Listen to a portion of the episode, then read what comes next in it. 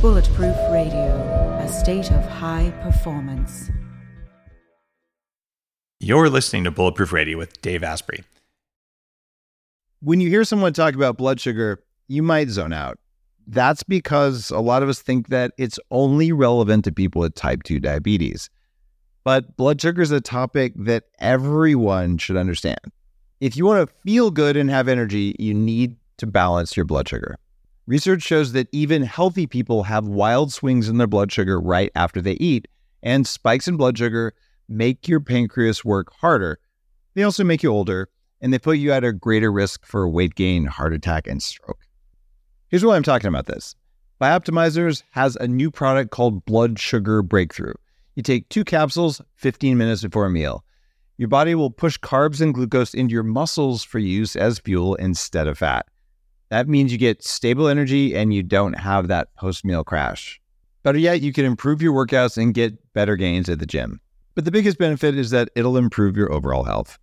Just go to bloodsugarbreakthrough.health slash Dave for an exclusive 10% off. For 25 years, I've had a strong passion for understanding the science behind why we age and what we can do about it.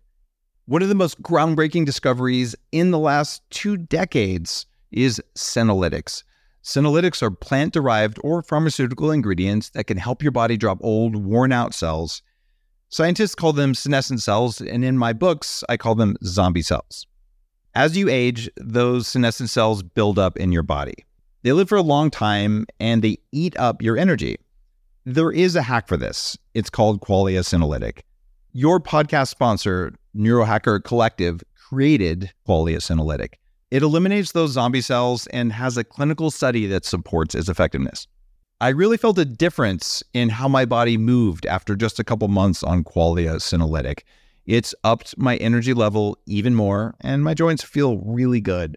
If you're over 30 and you want to use a clinically tested formula to help you feel younger, try Qualia Senolytic. To get younger now, visit neurohacker.com slash Dave and try it risk-free for up to 100 days. Use code DAVE at checkout to get 15%. That's neurohacker.com slash Dave. Use code DAVE. Today's cool fact of the day is the human brain is the biggest brain relative to body size. A sperm whale has a brain that weighs 17 pounds on average, but the whale itself weighs up to 13 tons. The average size of a human brain or a dolphin brain is only 3 pounds. But if you want to predict intelligence, it's not really the size of the brain that matters as much as the ratio of the brain size to the species size. This works for species, not individual people. The average dolphin weighs around 350 pounds, and the average human weighs between 133 to 170 pounds. Today, for you, I've got UJ Ramdas, who's an entrepreneur and behavioral change specialist with a background in cognitive, in cognitive science. To make things a little more interesting, though, he's also a certified hypnotist. The reason that I've invited UJ on today for you is that he's actually focusing on gratitude, which is something that I've spoken about in quite a few podcasts. And something that I once said was uh, one of the secrets to being a successful entrepreneur or just a successful human being. It's kind of hard to find experts in gratitude to come onto the show because it's not like you go to LinkedIn and type gratitude. But I was fortunate to get hooked up with UJ through our mutual friend Amir Rozik. So I'm actually really excited to have you on, UJ. Thanks for joining me on the show today. Dave, I'm, I'm a massive fan of Bulletproof Exec, and uh, thank you for having me. Uh, you got it. You also call yourself a biohacker, and there's more and more of us increasingly who just say, "Yeah, that's it. I hack the environment to hack myself. I hack my brain and all that." Why do you call yourself a biohacker? Well, I think it's just an innate drive and desire to become a better person, and I've always had that drive ever since I was a kid. I just didn't know how to explain it, and I was always thought I always thought I was weird or different for trying unique experiments and looking to get more out of my body and my mind. And uh, it was only recently that I realized, well, well, there's a whole community of people who are doing this, and uh, all of them are are doing this in their own way, in their own um, specific niches. Some of them are athletes, some of them are entrepreneurs, but they're all looking to get more out of their performance. And that's something I'm really passionate about. So I guess that's why I, I call myself a biohacker. Just to correct that notion, it is weird to be a biohacker. it's okay though. Did you really want to be average? Come on. Not really. You've also had a chance to talk with someone who I really like to have on the show pretty soon here, and that's Robert Greene, who's written Mastery and the 48 Laws of Power. And uh, I've referenced several times that the 48 Laws of Power really helped me to understand some of the weird machinations of boardrooms and corporate power politics early in my career. It, it actually was like night and day. Like, you ever see the John Carpenter movie, Them? or They Live. Yeah. I think it's called They Live, where you put on these glasses and you realize half the people around you are aliens, and you take off the glasses and they're not. So I used to think that everyone in the boardroom was an alien. And then I read the book and I'm like, oh, wait, they're people just running by an entirely different set of rules. So it was kind of cool. Why did you choose to uh, to bring Robert Greene in uh, to interview him? Well, actually, this is a great question because when I was 16, my I went to uh, the book fair with my father. It used to be like a ritual every year. Me and my dad used to go to the book fair consistently, and I remember him looking at a book over and over again, and he never used to buy books. We used to go for me because I, I just love books and I devour books. And he looked at it over and over again, and he told me if I'd had this book when I was your age, I would be a different man right now. And that stuck with me. That stuck with me. And he bought the book. And he said, This is not the right time for you. Maybe in a couple of years, this is a little bit of a heavy read. Well, that was that was a challenge. I always like a challenge. So I picked up the book next day and uh, it completely changed the way I look at things. Very similar to how you saw the boardroom as not aliens, but people who are who are interesting and running by a completely different set of rules. I looked at the world that way, and I started to realize a lot of things that I was not paying attention to. It allowed me to see reality as what it is, and I think Robert calls that phenomenon intense realism being and having the ability to match reality for what it is and being able to observe it without judgment, without criticism, without any so, sort of understanding beyond what is actually happening. And that allowed me to to make a lot of changes in who I thought were friends, to how I spend my time, to how realistic I could be in the world about my appraisal and other people's appraisal. So it was it was a fascinating read, and I've noticed Roberts continuously produce great work. So I think one of his best books is The 33 Strategies of War. It's a little more heavy and it's definitely more strategic, but for all students of strategy, I think it's a required read. Very cool. So uh, we have we have that in common, and I was uh, pretty impressed because uh, I've been meaning to say thanks to him for that book because it really helped my career in my my late twenties. Uh, so it's kind of cool you have the same thing. Yeah, I'll be happy to make an introduction to you if you oh, want. cool. We'll uh, we'll hit that up after the show. In, sure. in the meantime, though, like you're you're interesting. Like you studied cognitive science, which uh, honestly I didn't know was a profession or an academic discipline until I was just finishing my information system studies. I'm like, you mean I could have studied that? Like, why didn't anyone tell me this was so cool? But you didn't. You didn't finish that, right? You no. went to marketing. Like, why the the cutover from cognitive science to marketing?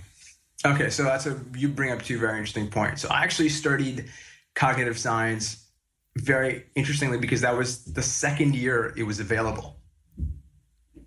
It was a very new program and it was an interdisciplinary program between philosophy, psychology, biology, computer science, linguistics, all the stuff I was pretty much into anyway. And I thought, how cool would it be to get into all these different fields and dep- different departments and find out how to become a better human being, how to help other people really become the best they could be. So it was, it sounded really great and amazing.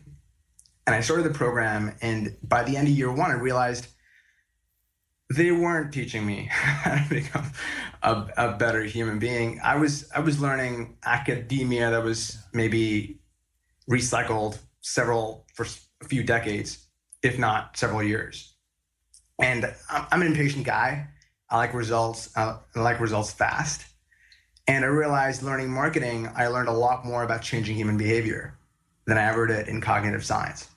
And I just realized since I can take a lot of the speed reading and the photo reading experience that I have and double my course load, as well as study other interesting things like hypnosis and and do experiments on my body on the side.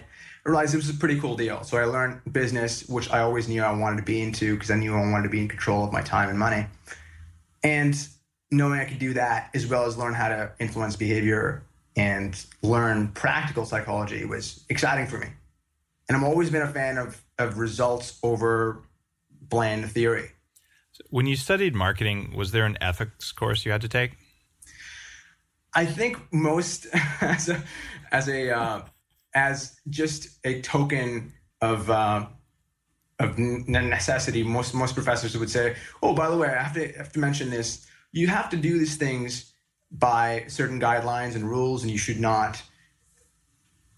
use this for bad but that was like five minutes and it's been proven over and over in science that morality is never transformed by instruction. It's usually transformed by personal experience or values.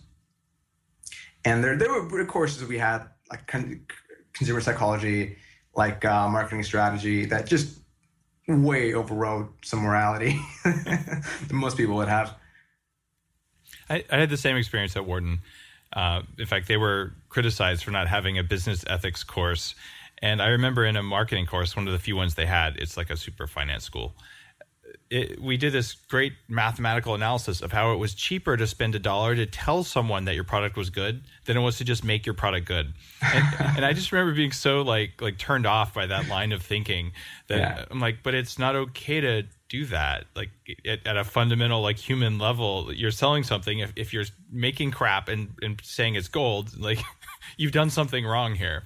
Yeah, actually, what I like to tell entrepreneurs and business people in general is it's actually really bad for your happiness if you make yeah. a crap product and you market it really well because a in the long term your product isn't going to survive because the best way to kill a, a, bad product is by good marketing. So, so you went beyond marketing though. Now you're into hypnosis where I'm right. guessing they did have an ethics thing because it's not okay to make people cluck like chickens and walk around yes. for long periods of time. Or, or, is it? I've never been clear on that. Yeah. So yes, there there is an ethics board to that. I'm actually a member of um, the Association of Registered Clinical Hypnotherapists, and yes, they do have an ethics guideline. And I think hypnosis is an interesting field because we've we've explored a lot of things in the world of psychology from um, gratitude journaling and uh, in positive psychology, but very little has been done on altered states of consciousness. Right, yeah. right now we only have um, an EEG machine, fMRIs, and EEGs, uh, ECGs that are typically known to measure any any form of mental states. Now we have the HeartMath Institute is doing tons of really great stuff with currents, and I would love to get into that um, as the interview progresses. Sure. I, I, think most of the listeners have probably heard a good amount of HeartMath stuff. I'm, a, mm-hmm. I'm an advisor to the HeartMath Institute. Yeah. Um, so, but let's let's touch on that, especially when it relates to uh, to hypnosis. And I'd really love to let people uh, learn a little bit about what you've seen as to how hypnosis may reduce anxiety responses, especially ones you can measure with a device like uh, the inner balance sensor from HeartMath or um, even the HRV Sense app um, that I've got out on the iPhone store. Absolutely. So hypnosis basically goes in the assumption that there's the conscious mind and there's the, there's the unconscious mind. So Daniel Kahneman will call, call it system one for the unconscious and system two for the conscious mind. And it's defined as the absence of a critical factor or the suspension of a critical factor of the mind. The mind, the part of your mind that, that keeps on commenting, that keeps on judging, analyzing, it just goes into goes out to lunch for a bit. And if you're thinking, I wonder what that voice is, that's the voice. And so it's it's just a con- consistent process where you're training your mind to allow yourself to get into a state that allows it, it's also called the relaxation response or your parasympathetic response where you can allow your brain waves to go into an alpha state and sustain yourself in that alpha state. So it's now shown by many, many studies that that state specifically opens you up to suggestions, opens you up to learning. So TV, for example, is a great example of hypnosis gone wrong. And when people open themselves up to that state and and they're in alpha, and they have all these ads coming at them speaking of ethics right it's, it's it's now shown that when people watch tv they're they burn less calories than when they're sleeping about 10 calories less and those suggestions go straight into their minds just the same way when they're in hypnosis the suggestions typically that they receive go straight deeply into their unconscious and it reduces anxiety the state itself is is quite relaxing but it also reduces anxiety. It eliminates cravings in smoking subjects. And this has been proven if you go to PubMed and search for smoking hypnosis, you'll find several studies that allows cigarette smokers typically to experience a change of identity. And identity change, I think, is is the key when it comes to reducing and eliminating cravings, at least low level addictions. So I found that fascinating, and I found just certain hacks that you could do with language and NLP and hypnosis is very fascinating, which is why I I got more into that and and I used it for myself. I used it for uh, some clients, and it was a fascinating way to learn more about human beings, about how we function, about what works, what doesn't. So define NLP for people listening. We got a lot of people driving their cars. Some people are into language hacking. Some people aren't. So what is NLP, and how do you use it in your practice? So NLP is expanded into neuro linguistic programming. And neuro linguistic programming originally was was founded, if you want to call it that, by Richard Bandler and John Grinder. So one a math student and a linguistic uh, professor, and they basically modeled some of the greatest therapists in the world. Therapists like Milton Erickson, Virginia Satir, other salespeople, people who were extremely good at what they did. So think of them like early biohackers in the 60s and 70s. Yep. And they looked at various habits, behaviors, and attitudes that, some of these exceptional people had. And they broke it down into strategies, tips, and tools and techniques. So they called the entire process modeling. And they reduced it down to language. Obviously, you could reduce it down to body language and, and verbiage, but they reduced it down to certain processes that could be run, for example, on people who had phobias. And they developed something called a six minute, six, seven minute phobia cure, where people went to psychologists and psychiatrists for years and years. And now, within seven minutes, with something called double dissociation, where you see yourself, see yourself. So you dissociate yourself twice, you eliminate your phobic response. And they've developed several cool hacks like that that allow them to use language to influence other people's reality. So, are you using language to influence my reality now? Did you just NLP me? We're always NLPing each other, Dave. you know that, right? Uh, we're, we're, using the limit of our language to influence each other's reality. Uh, that's uh, really what podcasts are about. When you think about it, uh, my intent is is very much to do that, to influence people's reality by interviewing people like you on the show. Uh, you also use something called tracking, right? Uh, when you're looking at people's behavior outside of just their words, so you can use NLP more effectively. Is that kind of a good explanation of how tracking works for you? Can you give me a specific like, example? Like observing human behavior so you can measure unconscious behavior. So things like body language, the way you move your eyes, uh, um, subtle shifts in posture, things like that. Absolutely. I actually pay more attention to body language than words, Dave. I just I just think words are great. I think words can be very powerful and effective. I think majority of our cognition is unconscious. Yeah. And people it's it's been found actually in research that when people are are asked to lie, they control their facial expressions more than they control the rest of their bodies because they feel a lot of their they're going to be read is based on their face. Experienced body language, people who, who study body language, there's a great book called uh, What Everybody's Saying. And it, it's by a guy who's been in the FBI for several decades. and he talks about how the legs are the most honest part of the body. Really? Yes, because from a limbic response level, the legs are respond to fight or flight. And they're responsible for movement.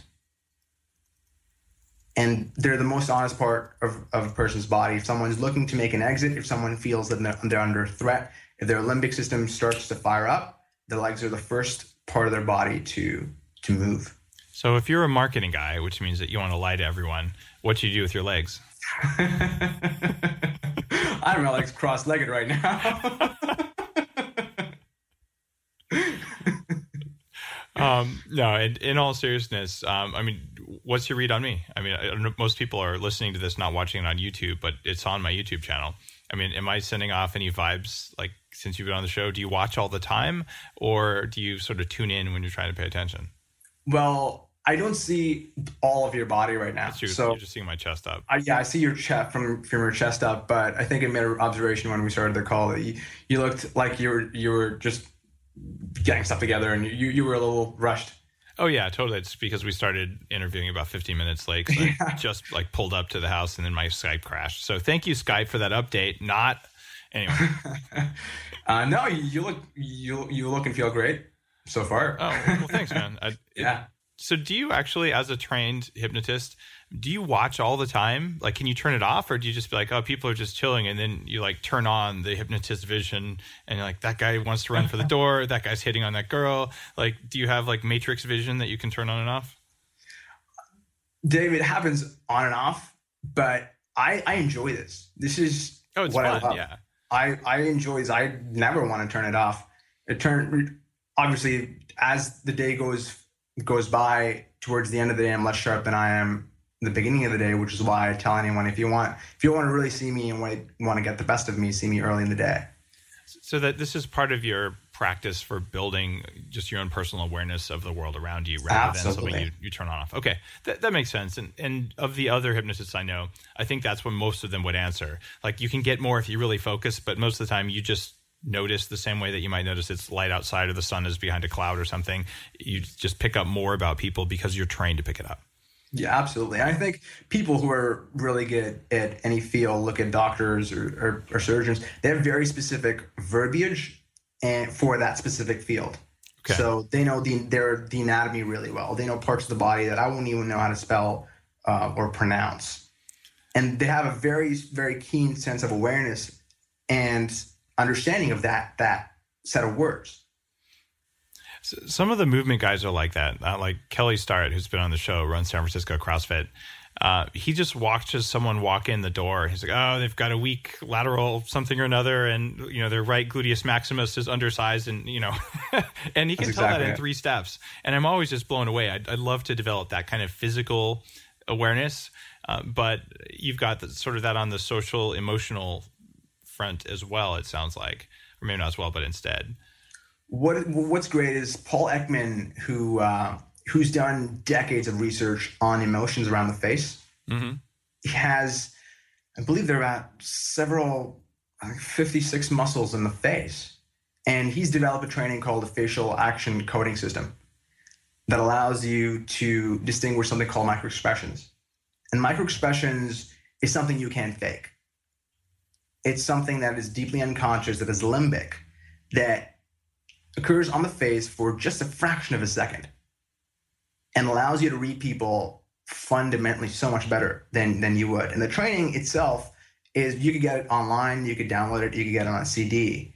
And within a few weeks, you get to see this in people, in, in friends and family and lovers and business settings that you didn't see before. It's like, a light in your brain turned on and you started to notice all of these subconscious emotions that were always there you'd never paid attention to. And everybody can do this with, with a few weeks practice. So if you haven't done it i highly recommend you do it.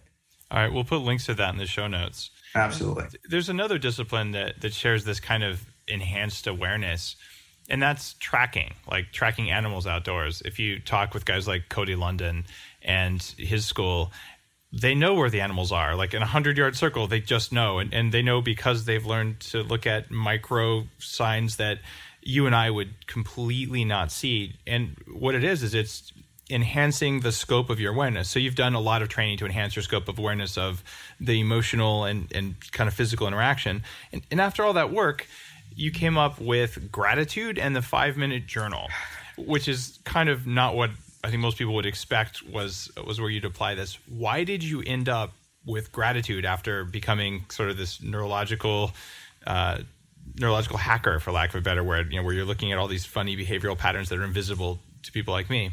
Um, gratitude. What's the deal with gratitude? Well, I think if you look at the research, Dave, gratitude is just such a game changer on on so many levels because gratitude is really the the fundamental emotion which has a cognitive aspect as what as well as an affect part of it. For example, gratitude, if you look at the research, is is divided into acknowledging a benefit from outside of you and which is the cognitive aspect. So you have to pay attention to it, and you have to your prefrontal cortex has, has to be active for that, as well as you have to feel it. You have to really experience the joy of of having received something, and those two connect and allow you to reshape your thinking in a very real way. And it, it all happened, frankly, complete by complete accident. So a good friend of mine, Alex Ikonn, and I we were just taking a walk and one day we were talking about business, we were talking about habits and, and hacking and, and behavior and morning rituals. And he had a morning ritual, and I was I was telling him about my night ritual. And every night for five years or so, I've done this thing where I I opened my notebook and I and I reviewed the day. And early on, I, I used a gamification technique where I used it to allow myself to write down my goals and figure out the actions I'm taking towards it. I used to gamify the actions that move me forward. But then I just started to to use it as a way to review all the good things that happened in the day because I'd heard so many good things about it and read the research behind it. And so because I was biohacker, I was, was pretty intense about it. it took me five, 15 to 20 minutes. This is this is not the extensive version. The five minute journal is not the extensive version of, of what I did. We realized it was, it was just way too much for most people.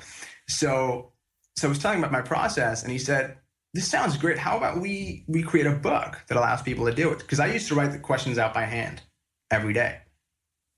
I saw the value in that, but I, I it took me a couple of minutes to actually get it. And once I did, I'm like, this this sounds great. And I, Alex Ikonn is just amazing at design and creation, like product creation. And I'm the science guy. And and it was really cool to work on this project and, and just look at all the research behind it. So there's actually a bunch of research behind it. This is what the book looks like if you're watching this on video. And the format is is the same for every day. So we looked all the research. We looked at what's the simplest thing somebody can do to become happier every day. That is proven by science and it doesn't take a lot of time to do. And the first question, as soon as you open the book, is what am I grateful for? And this is typically to be done as soon as you wake up in the morning. If you look at the primacy effect, the effect of doing something as soon as you wake up in the morning, it can have a disproportional effect on the entire day. You've heard of people stubbing their toe out of bed. This is the exact opposite of having a bad, hair day. And, and there are three things, no more than three things. If you want to write more than three things, you can fill in the edges. but that is to keep the constraint of the time. A second is what would make today great? Or to make a give a better question, what can I do to make today great? Which is, as I'm sure you know, Dave, an effect of priming the brain. You're priming the brain to look at the actions you can take later on the day that will make the day better. So there's research to show that people, just by thinking they're going to watch their favorite movie, increase their endorphins level by 27% just the anticipation can be an incredible source of well-being and happiness. And last question in the morning you ask is, what kind of a person do I want to be today? What's my affirmation? And that's it. Typically should take you three minutes at night, right before you go to bed. This is not the 20 minute version that I used to do. this is what are three good things that happened today? Or you could call it three wins. It's kind of funny. Uh, when I tuck my six year old daughter in at night, I ask her that. What are the three things you're grateful for today? Just same thing. Like it, it affects what they think about when they go to sleep, right? Do you want to think about the good things or about the bad things? And Absolutely. And there's, you talk about the research, there's great research to show that people sleep better once they write something that they're grateful for. They, they experience better quality of sleep. They experience a greater sense of closeness with their family and friends and increases pro-social motivation, the ability to do acts without needing to be told to do them. Uh, and the final thing is, what's one thing I would do better? How could I have made the day better? And that's just to get a sense of how do I keep improving? Because that's, I think, one, one of the primary drives that I have in life, and I would like everybody else to have. if everyone would do just one thing every day to improve themselves, uh, the world would be pretty different. Uh, yeah. That comment reminds me of um, what uh, Commander Mark Divine from SEALFIT talked about, and that's kind of baked into the the Navy SEAL ethos and just the way of being, where every day you do something like that. And the high performance clients I work with and people who are attracted to the bulletproof site typically just think like that, and they consider it odd and bizarre that there are people who wouldn't think like that. Absolutely, it's the alien race, Dave. It, it must be uh, those you put on put on your blinders or take them off, depending on what it is. But absolutely. But okay, so gratitude helps you sleep better. But like, what does gratitude actually get you? So here's my theory on it, based on all the research, mm-hmm. and this is not double blind test at all, but this is, I think, pretty pretty accurate reverse engineering of what the studies tell us. I think it in, expands our self concept. So we have unconscious limits of what we can accept, the, the upper limit of what we can accept, and a lower limit of what we can accept. I'll give you an example. So it's difficult to, sh- to ex- explain it in terms of happiness, but let's move to something more quantifiable, like weight or money. So let's let's look at look at you know someone what someone weighs. Everyone has an upper limit of what they're uncomfortable weighing. So for somebody, it could be 20 pounds overweight, where their, their gut starts to show and, and they don't fit in a certain size of clothes anymore. For somebody, it could be if if they've cheated on a bulletproof diet like a couple times a week, they're like, ah, I, I can't do this anymore. And that's a very different limit. For some people, the lower limit would be having having to buy new shorts and new pants or seeing some ribs where they weren't seeing them before. And what gratitude does, it allows you to see the positive and not just see the positive, acknowledge that affect. The affect component, the feeling is really important because it encodes the fact that you're you're expanding what you're seeing that is good in the world. You're expanding your self concept of how much you can accept, how much positivity, how much growth, how much improvement, how much money, how much discipline you can actually accept. And it's very difficult to be grateful just for yourself, right? So it's usually something that's externally directed. Most people are grateful for their friends, their family, for things outside of them, even if, if it's their health they're, they're grateful for the circumstances that allow their health to be optimal or bulletproof.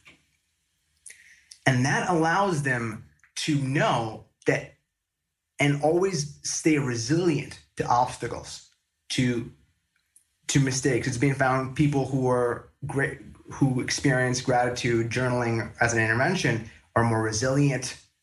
They they have actually higher prefrontal cortex activation in times of of difficulties, which is which is huge, because that the main difference of people who are resilient versus people who aren't is, and they've done fMRI research on this, is resilient people activate their prefrontal cortex. They actually start to think about problem solving as opposed to people who don't, where their limbic system goes off. Their limbic system is their fight or flight. They start panicking and they get into that negative spiral so gratitude leads to resilience, which leads to higher performance. Absolutely. And that's the reason that I'm such a big fan of gratitude. Uh, what else does it give you? So it actually, um, one of the oldest studies and the first studies in gratitude was done by Robert Emmons. And the very first study was just people writing some something they were grateful for once a week, five things we're grateful for. For a period of, I believe it was 10 weeks. And there were a bunch of interesting effects. So, three conditions. One, people write pe- things they were grateful for. Two, people write things that they were hassled by. And the third, which is the control condition, which is just events. So people write five events in the last week. And they were tested for multiple things, including happiness, eh, how much they exercise, how, how they felt about people around them, etc. And 10 weeks later, people they found that people in the gratitude condition exercise 1.5 hours a week more than people who were in the control condition, which is substantially higher considering it's only once a week. It's not daily, and it's only one exercise. The second was that pro social motivation actually increased, which is they started to do more things for their their friends, their family, their colleagues, people they're they're in business with.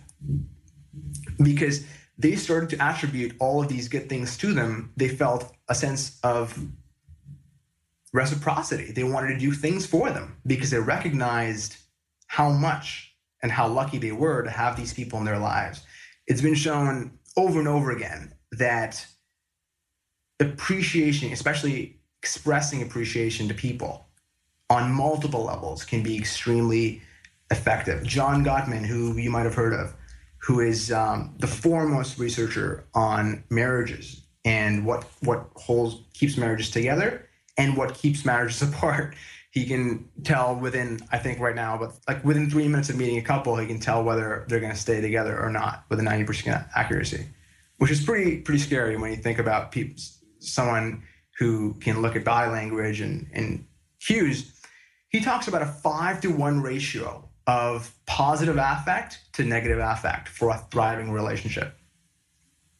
And gratitude improves that substantially. Actually, it's one of his seven principles for making marriages work is a Thanksgiving exercise where people share with each other what are the things that they're grateful for each other.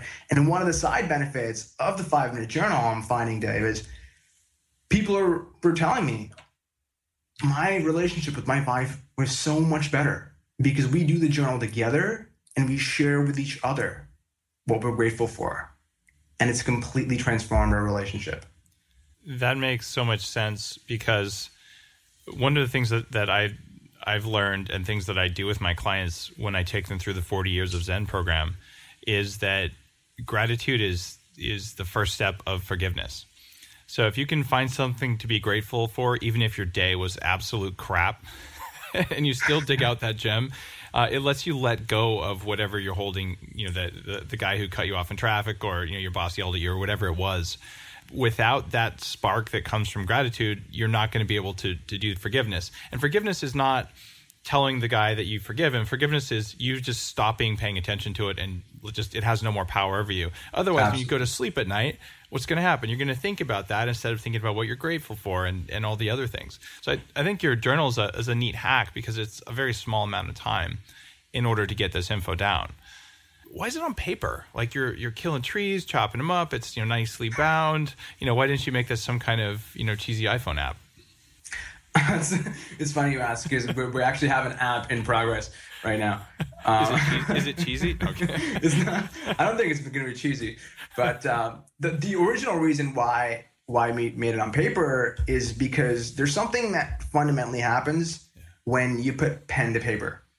It's true and and you start writing. So there's an entire science devoted to um, the experience of, of coding handwriting and understanding personality traits through looking at handwriting. It's called graphology. It's, it's recognized in courts as ways to find out whether a person is lying or not. But also, what it does is when your brain looks at your handwriting, it your brain begins to notice that hey this is something that you've you've committed to yourself. There's a great book called influence by cialdini. And there he talks about an important principle of influence called commitment and consistency. And people who write something down are magnitudes of times more likely to follow through on that action as opposed to just having said it to somebody. It's funny. Napoleon Hill was the first guy to say, you know, write it down, put it on a mirror. I, I did that when I was 16. I, I, said, I'll be a millionaire by the time I'm 23. And I did it when I was 26. So I don't know if it worked or not, but you know, it's a single data point, but it was pretty cool. And I didn't write and stay a millionaire. So of course the company went bankrupt a couple years later, but it was a fun ride, right? Uh, that's the harder part. Get rich and stay rich. so if you're doing exactly. affirmations, that, that last one matters. stay. Yeah. For the, for the people listening, yeah, make sure you keep that stay in there. Live and learn, right? Absolutely. Uh, I've experienced something different though. People under about 25 who grew up with technology uh, interact with the world in a different way. Mm. And I'm rare in that I this I guess this coming month I turned 41, but I've had my own computer since I was eight. Before DOS was around, I had a, a pre DOS wow. machine. Um, leave it to you know, my dad was in tech, so I got his hand me down Kaypro 2, uh, and what that means is that I interact with the world using a keyboard very effectively. And I've done some like very heavy duty personal growth work in the course of biohacking myself. And one of them was, you know, you have to write with a pencil and it was, you know, write like all the horrible things you think about yourself, like a really tough exercise. And I said, no, I'm using my laptop. And you know, I kind of fought with the, the teachers about that uh, of this course. And finally I won. And I typed it out and, and it was like so good that they like anonymized it and read it like as part of the training because it was like so negative and dark. but I think that that when I talk with people much younger than me, 10 plus years, they are losing that pen to paper because they were told to write and after that they just typed. Like like their interaction with reality is different than the way you would. What are you about 30ish 35ish actually 25 are you serious yeah. Dude, you look a little older than that. You got to work on your anti aging regimen. well, so you still stick with the pen and pencil. Do your peers all do that too? Like in terms of do you do you notice this effect? So I'm I'm different in, in the sense I'm an avid journaler. So I have like that's why. three or four journals going on for multiple things. Um, a couple of them are online. Okay. And a couple of them are offline. And you think the pen is more powerful than the keyboard for that? I think the pen can be useful when you're looking to uh, reduce like a, a bunch of data. For example, I use the pen when I'm looking to make incisive decisions. I'm looking to like cut out a bunch of like nonsense that I don't don't want my brain to throw at me. So what, when I'm looking to reduce problem solve, I usually do it with pen and paper because I find I write down only the most important thing. When I'm looking to brain dump, I usually do it on a keyboard because my hands can move a lot. Just, my brain can just basically speak speak to my keyboard. Got it. So you're looking yeah. to to have to do the filtering process that goes through. Exactly. All right. Not to get too like into this. I hope everyone listening thinks this is interesting too. Just I don't know if you pay attention to how you interact with your data, but as someone who hacked the way I interact with data, this actually mm-hmm. matters. Do you use a special pen, or do you just use whatever pen's in front of you? Usually, I, use the same pen for the journal. Got it. That that doesn't surprise me either. Like yeah. I, I, once had a gift. Someone gave me an eight hundred dollar celluloid pen, and I'm like that'll be my special pen. And then I realized it was like one of those. Uh, fountain pens, and yeah. I used it three times. I'm like, this is way too much work, and I stopped using it. So that was my plan to have a special pen, but it fell through. Yeah.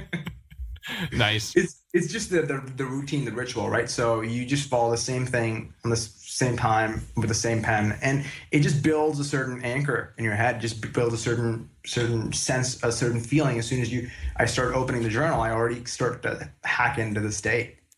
Yeah, so the ritual of journaling at night builds its own power and ritual. Absolutely. Even if you're like a hardcore skeptic rationalist, and, and there's a lot of people who really like Bulletproof who are um, in the rationalist community, ritual still has neurological impact, whether or not you want to be cognitive and rational based on everything. The fact that you get additional performance from ritual for no apparent reason might scare you if you believe you're fully rational, but it does work. So if you're rational, you should do things that work. So you can chew on that one, but there's something to this ritual thing.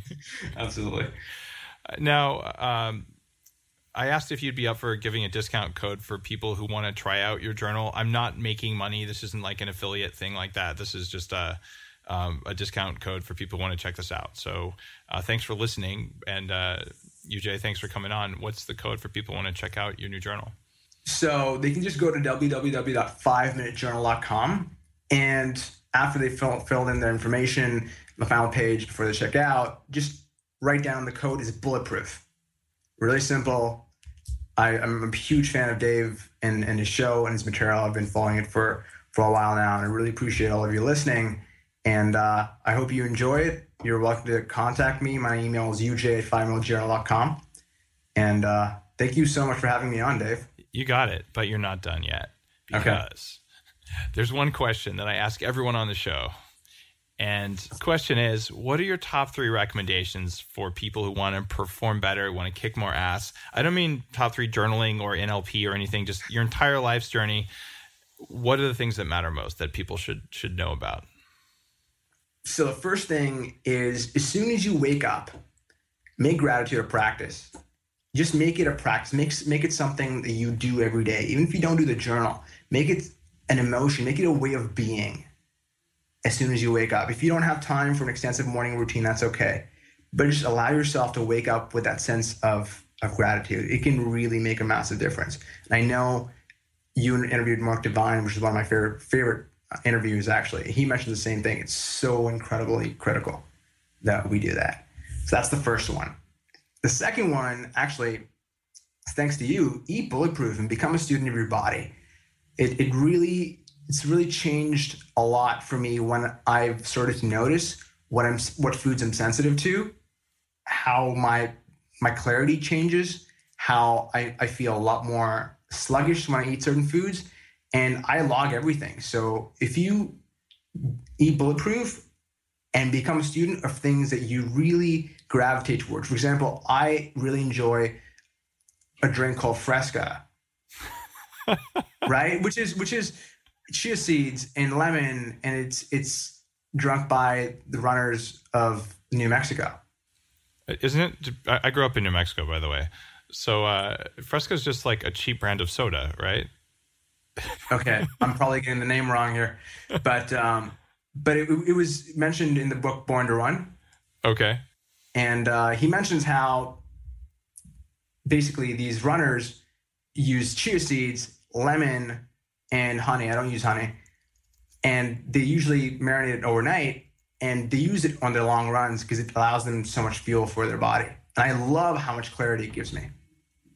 Oh, it's Chia Fresca. Chia Fresca. Okay, yeah, Fresca is a like an off-brand soft drink in New Mexico. Chia Fresca, I got it. That's hilarious. Okay. I know. And uh, and the third one is maintain a meditation practice. My meditation practice has been crucial to my performance because it just helped me stay so on top of things. I, I just know when I get into um, I get on my seat and I get into this just just state and amplify it it I haven't quantified this as yet, but it has been so crucial for me at, at times in my life when I really needed it. And it's, it's really made all the difference for me. Thanks for sharing those, UJ. I, I appreciate it. And uh, where are you based? I'm based out of Toronto, Canada right now. Awesome. It's good to see some fellow Canadians, although I'm not really Canadian. I'm just uh, one of those Californians who, who moved up here, but I at least like being in Canada. So it's a great country thanks again for being on the show. And we'll put links to all of the books and researchers you mentioned, uh, even Bandler, although his books are entirely indecipherable. And yeah. we'll put links to the five minute journal and uh, to your work as well. Talk to you soon. Talk to you soon, Dave.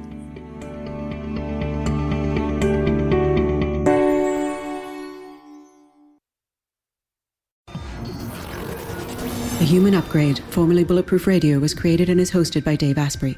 The information contained in this podcast is provided for informational purposes only and is not intended for the purposes of diagnosing, treating, curing, or preventing any disease. Before using any products referenced on the podcast, consult with your healthcare provider, carefully read all labels, and heed all directions and cautions that accompany the products. Information found or received through the podcast should not be used in place of a consultation or advice from a healthcare provider.